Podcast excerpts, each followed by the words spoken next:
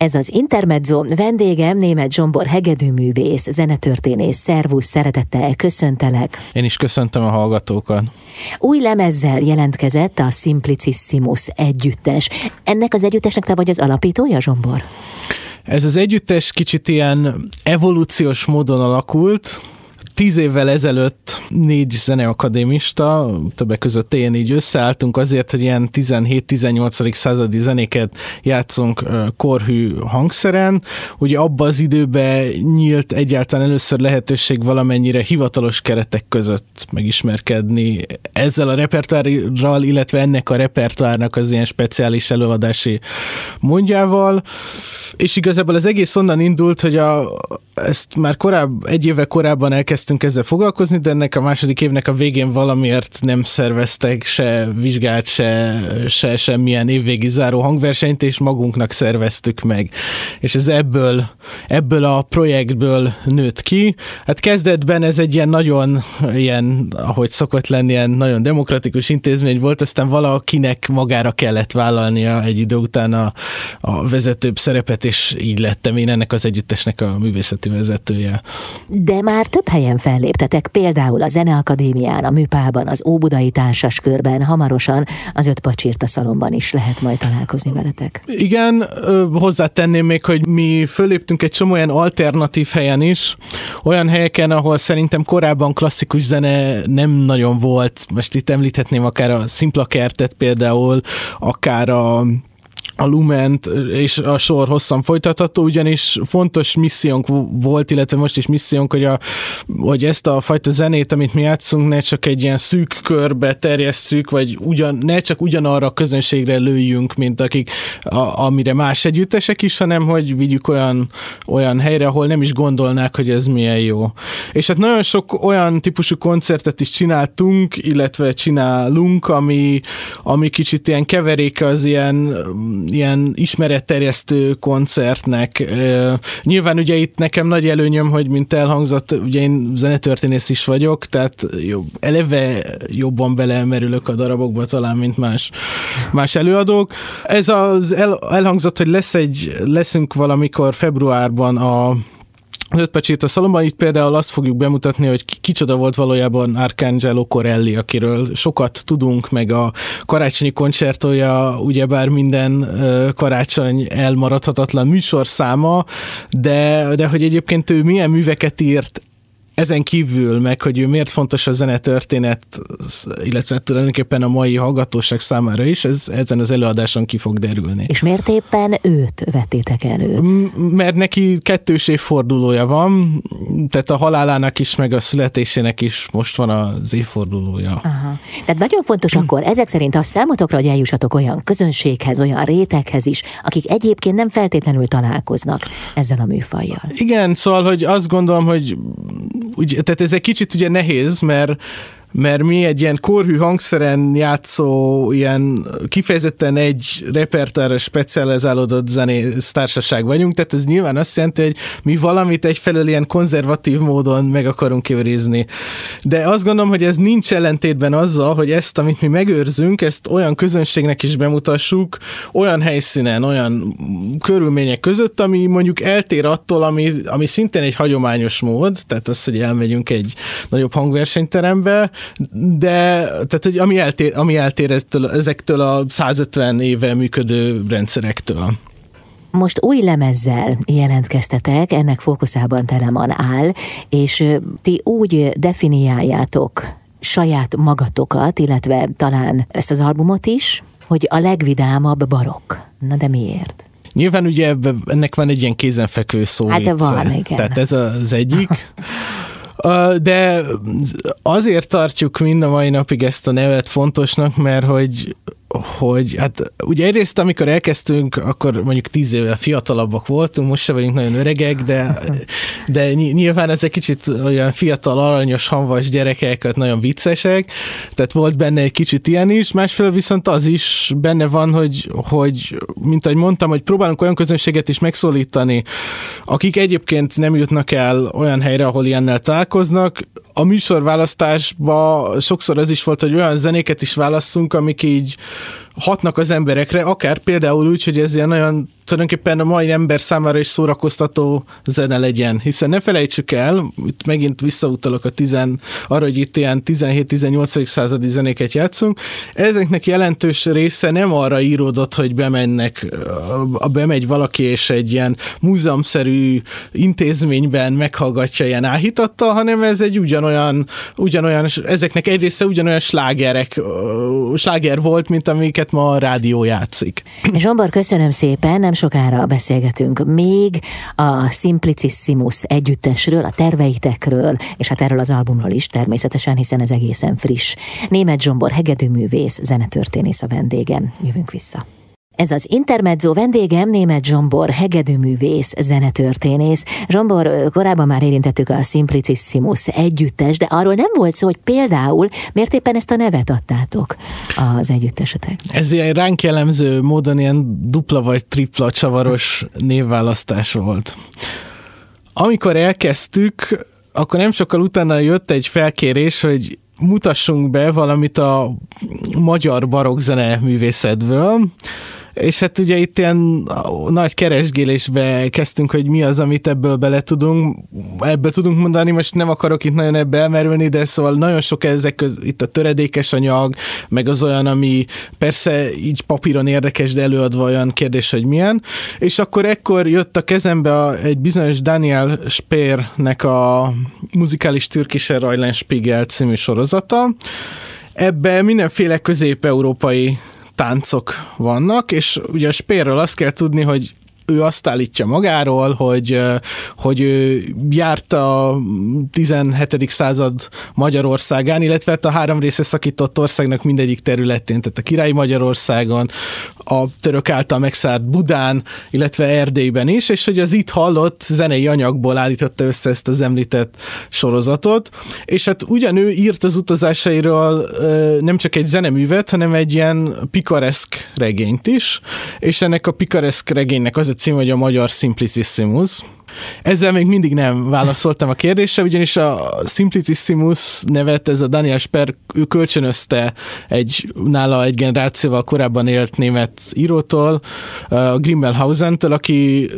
a kalandos Simplicissimus címmel írt egy olyan regényt, a, aminek a főszereplője ez a most már sokat emlegetett Simplicissimus a 30 éves háborúban szolgál katonaként, és bejárja féle Európát, és mindenféle kalandba keveredik.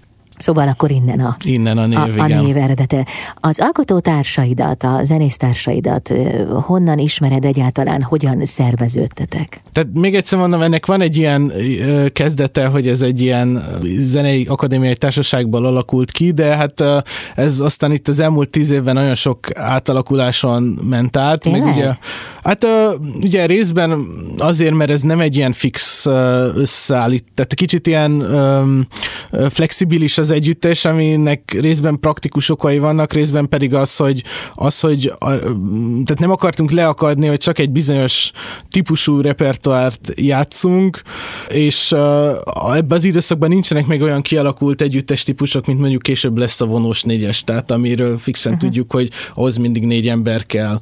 Tehát, de nem mondanám azt se, hogy egy ilyen akkora átjáróház lenne, hiszen a mostani lemezen, a, a, aki ugye öt ember játszik, összesen, és ebből három ott volt ezen a tíz évvel ezelőtti első koncerten is, tehát, hogy, tehát ezt gondolom, hogy azért van egy ilyen viszonylag stabilnak tekinthető mag, és akkor akköré mindig az szerveződik, aki szükséges. Ezen a lemezen most öten játszunk végül is, ugye rajtam kívül a második hegedű az um, hatos Cecília, aki egyébként Bécsben él, és az ottani zeneéletnek egy aktív és megbecsült képviselője. A brácsát a Vizeli Máté vállalta magára, és például ő, a, ő is egy olyan ember, aki kezdettől fogva itt mellettem áll ebbe a projektbe. Az ő nevét egyébként sokkal lehet, hogy ma már inkább a népzenéből ismerik, ugye a Gobé zenekarnak ilyen aktív tagja, és hát ő azóta például Junior Prima díjat is kapott a, a munkásságá, munkásságáért. A Csellót János Házi Péter szintén külföldön is, külföldön sokkal ismert legismertebb barokkcsellista játsza, és a csembaló pedig harmaddénes orgonaművész előadásában szólal meg, aki pedig például az improvizációs képességeiről sokaknak ismerős lehet. Telemann négy switche hallható ezen az albumon, amely egyébként decemberben jött ki, tehát egészen friss. December 12-a nem téved. Jó, hát te pont biztos, hogy nem tévedsz. Szóval, ha valami száz százalék, akkor ez az. Azért az alkotók erre szoktak emlékezni. Igen. Na de miért éppen Telemann és miért éppen ez a négy suite szerepel ezen az albumon? Itt is két irányból válaszolok. Hát Georg Philipp Telemann művei közül nagyon sokat játszottunk. Ez megint azért volt, mert ő egy olyan... Szóval ő igazából korának egy nagyon jó ilyen üzlet tehát ilyen üzletileg is sikeres zeneszerzője volt. Mert Ez azért ritka? Mm, Szerint, szerintem igen, azért, mert, mert hogy ő nagyon, tehát ő kialakított nagyon hamar egy ilyen nagyon sokak által befogadható alapstílust, és ezt mindig föl tudta ruházni olyan zenei tulajdonságokkal, amik más ilyen akkor jó menő irányzatokra rímelnek, tehát hogy mit tudom, a francia zenének az elemeit jól rá tudta erre akasztani, vagy az olasz zenét, éppen amire szüksége volt és a, a, nagyon sokfajta, nagyon sokfajta együttes típusra komponált, és hát ami például ezeket a szvitteket is jellemzi, hogy úgy vannak megírva, hogy el lehet őket játszani ebben a minimál fölállásba is, a, amiben mi játszunk, de el lehetne akár játszani uh, nagyobb uh, együttessel is. Mi egyébként azért választottuk ezt a fajta kis felállás, tehát hogy például vonós zenekar sincs, hanem egy ilyen mai fogalmaink szerint egy vonós és egy való játszik, mert én utána néztem annak, hogy ezeket a műveket oké, okay, hogy elképzelte tele van, hogy hogyan fogják, hogyan lehet őket játszani, de hogy valóban hogyan játszották, és például a Darmstadtban, ahol ezek a darabok fölmaradtak, ott lehet tudni, hogy olyan kicsi volt a, a, az ottani zene együttes, hogy nem jött ki egy ennél sokkal nagyobb társaság. És ugye tudjuk, hogy ez egy ilyen ilyen historikus megközelítést alkalmazunk, ugye ebbe az is bele tartozik azon kívül, hogy milyen hangszereket használunk, hogy például hányan játsszák a darabokat. Aha. Köszönöm szépen. Jövünk vissza, folytatjuk a beszélgetést német Zsombor hegedűművésszel, aki egyébként zenetörténés is, és a Simplicissimus együttes, hát mondjuk az, hogy alapítója. Az Intermezzo vendége német Zsombor, hegedűművész, zenetörténész, a Simplicissimus együttes tagja. December 12-én látod már én is tudom a pontos dátumot, jelent meg albumotok Telemann bőrleszkjeiről. Hát talán némi magyarázatra szorul maga a cím. Annyira azért nem nehéz, négy olyan szvitet vettünk föl Telemantól, aminek az alcíme az, hogy burlesque, tehát egy overture burlesque, és ennek a különböző variánsai. De és hogy miért ezeket vettük föl, vagy hogyan, hogyan jöttek ezek képbe, ahhoz egy kicsit vissza kell tekerni az időt, egészen 2001, 2021 januárjáig, ugye akkor itt még nagyban dúlt a világjárvány, és és elvállaltunk egy olyan projektet, ami sajnos végeredményben nem valósult meg, hogy, hogy ilyen mindenféle ilyen zenei tananyagokat gyárthatnánk, és ennek keretében fölvettük a, a lemezen elsőként hallható swittet, ez a, ennek ugye az is a különlegesség, hogy ez nem csak az a cím, hogy burlesque, hanem ez egy ilyen Don Quixote történetet ilyen zenei tablókban feldolgozó darab. És ugye ezt fölvettük, és utána utána eszembe jutott, hogy egyébként mi játszottuk a, a lemezen második uh, uh, egységként szereplő Bédur Suite-et is, ami szintén Overture Burlesque címmel számít, Overture Burlesque uh, címmel fut, hogy igen, hogy esetleg akkor ezt szintén vegyük még föl, és, és akkor utána beugrott, hogy igen, én olvastam egy ilyen nagy vastag könyvet a telem arról, és egy volt még ilyen burleszk címmel ilyen darab. Igen, és egy kiderült, hogy egyébként van még kettő. Ezen kívül, tehát így lett összesen ez a négy darab, ami hallható, és akkor azt a, azt a másik kettőt is feljátszottuk, amiről aztán utólag kiderült, és igazából erre nagyon büszke vagyok valahol, hogy, a, hogy ezek az első bejátszásai ezeknek a, daraboknak, tehát ez a, ugye ez a World Premiere Recording elkoptatott, kicsit, kicsit elkoptatott kifejezése ez, ezekre a művekre abszolút illik. Hát akkor van egy novum is ezen abszolút az albumon. van novum is, azóta beszéltem a Magdeburgi Telemann archívummal, és megerősítették az értesüléseimet. Aha. Hol hallható az album? Ugye ez magánki, tehát mondjuk el, hogy ez magánkiadásban jelent meg, a, ehhez a kiadásban való segítséget Csörszrumen Istvántól kaptunk, akinek ezúttal is köszönjük még egyszer. Ez az album hallható természetesen a, a kurens ismert streaming platformokon, tehát ha beírják a nevünket, vagy a, az album címét, akkor gyorsan rátalálnak.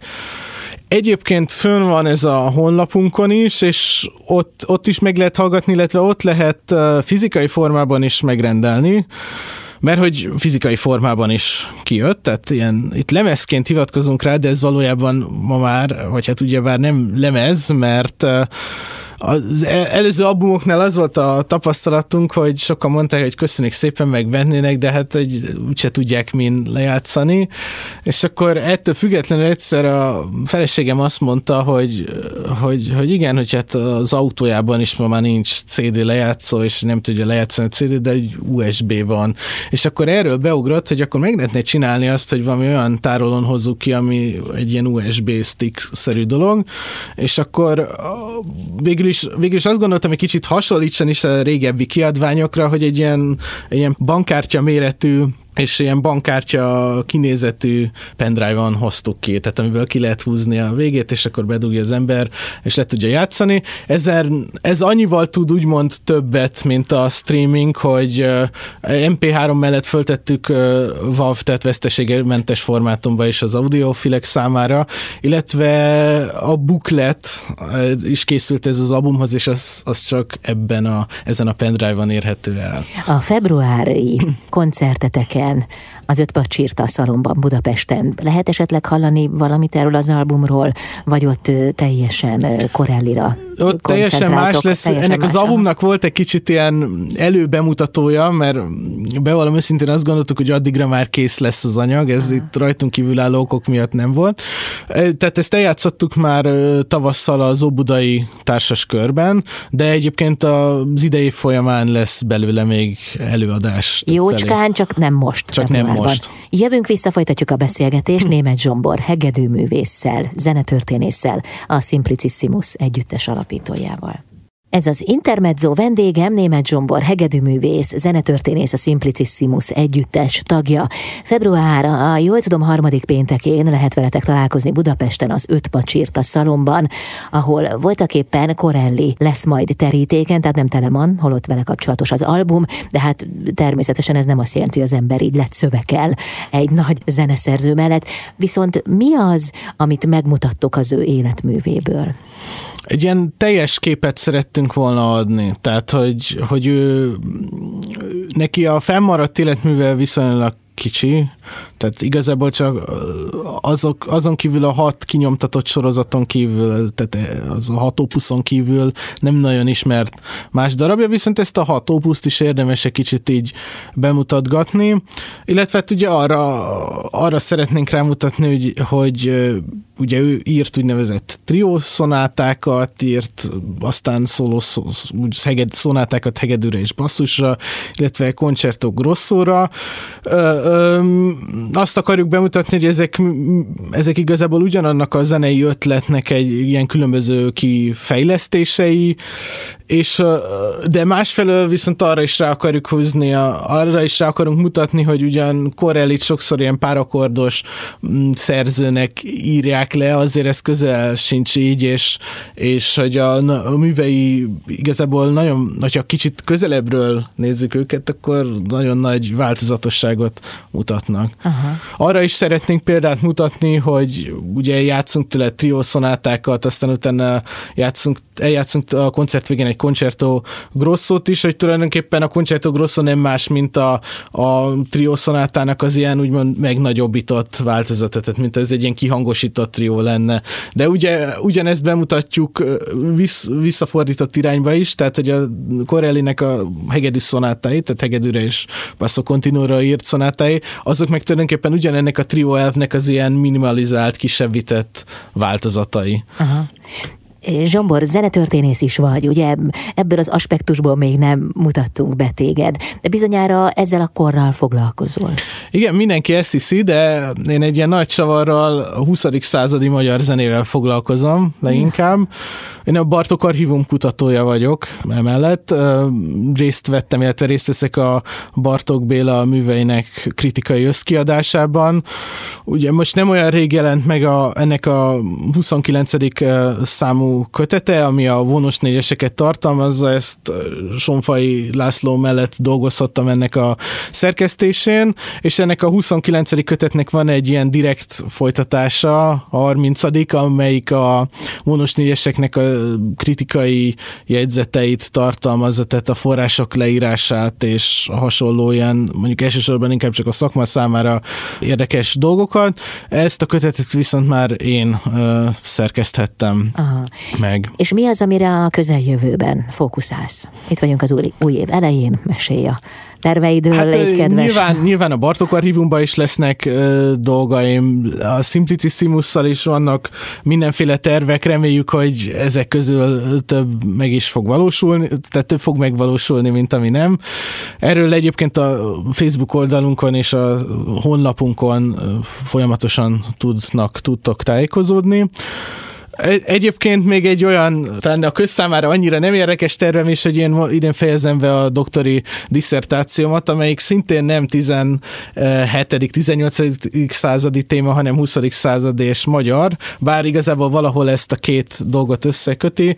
Én a Farkas Ferencnek az úgynevezett kuruc témájú műveivel, műveivel foglalkozom még ezen kívül, és hát remélem, e, e, ez év végén fogom leadni ezt a disszertációt. Hát és aki kitartást kívánok hozzá, hiszen arra szükség van. De hát arra egyébként a zenészpályán is. Nagyon szépen köszönöm, hogy, hogy itt voltál. Sikeres és boldog új évet kívánok. Viszont kívánom. Német Zsombor, hegedűművész, zenetörténész volt a vendégem, a Simplicissimus együttes alapítója itt az Intermedzóban.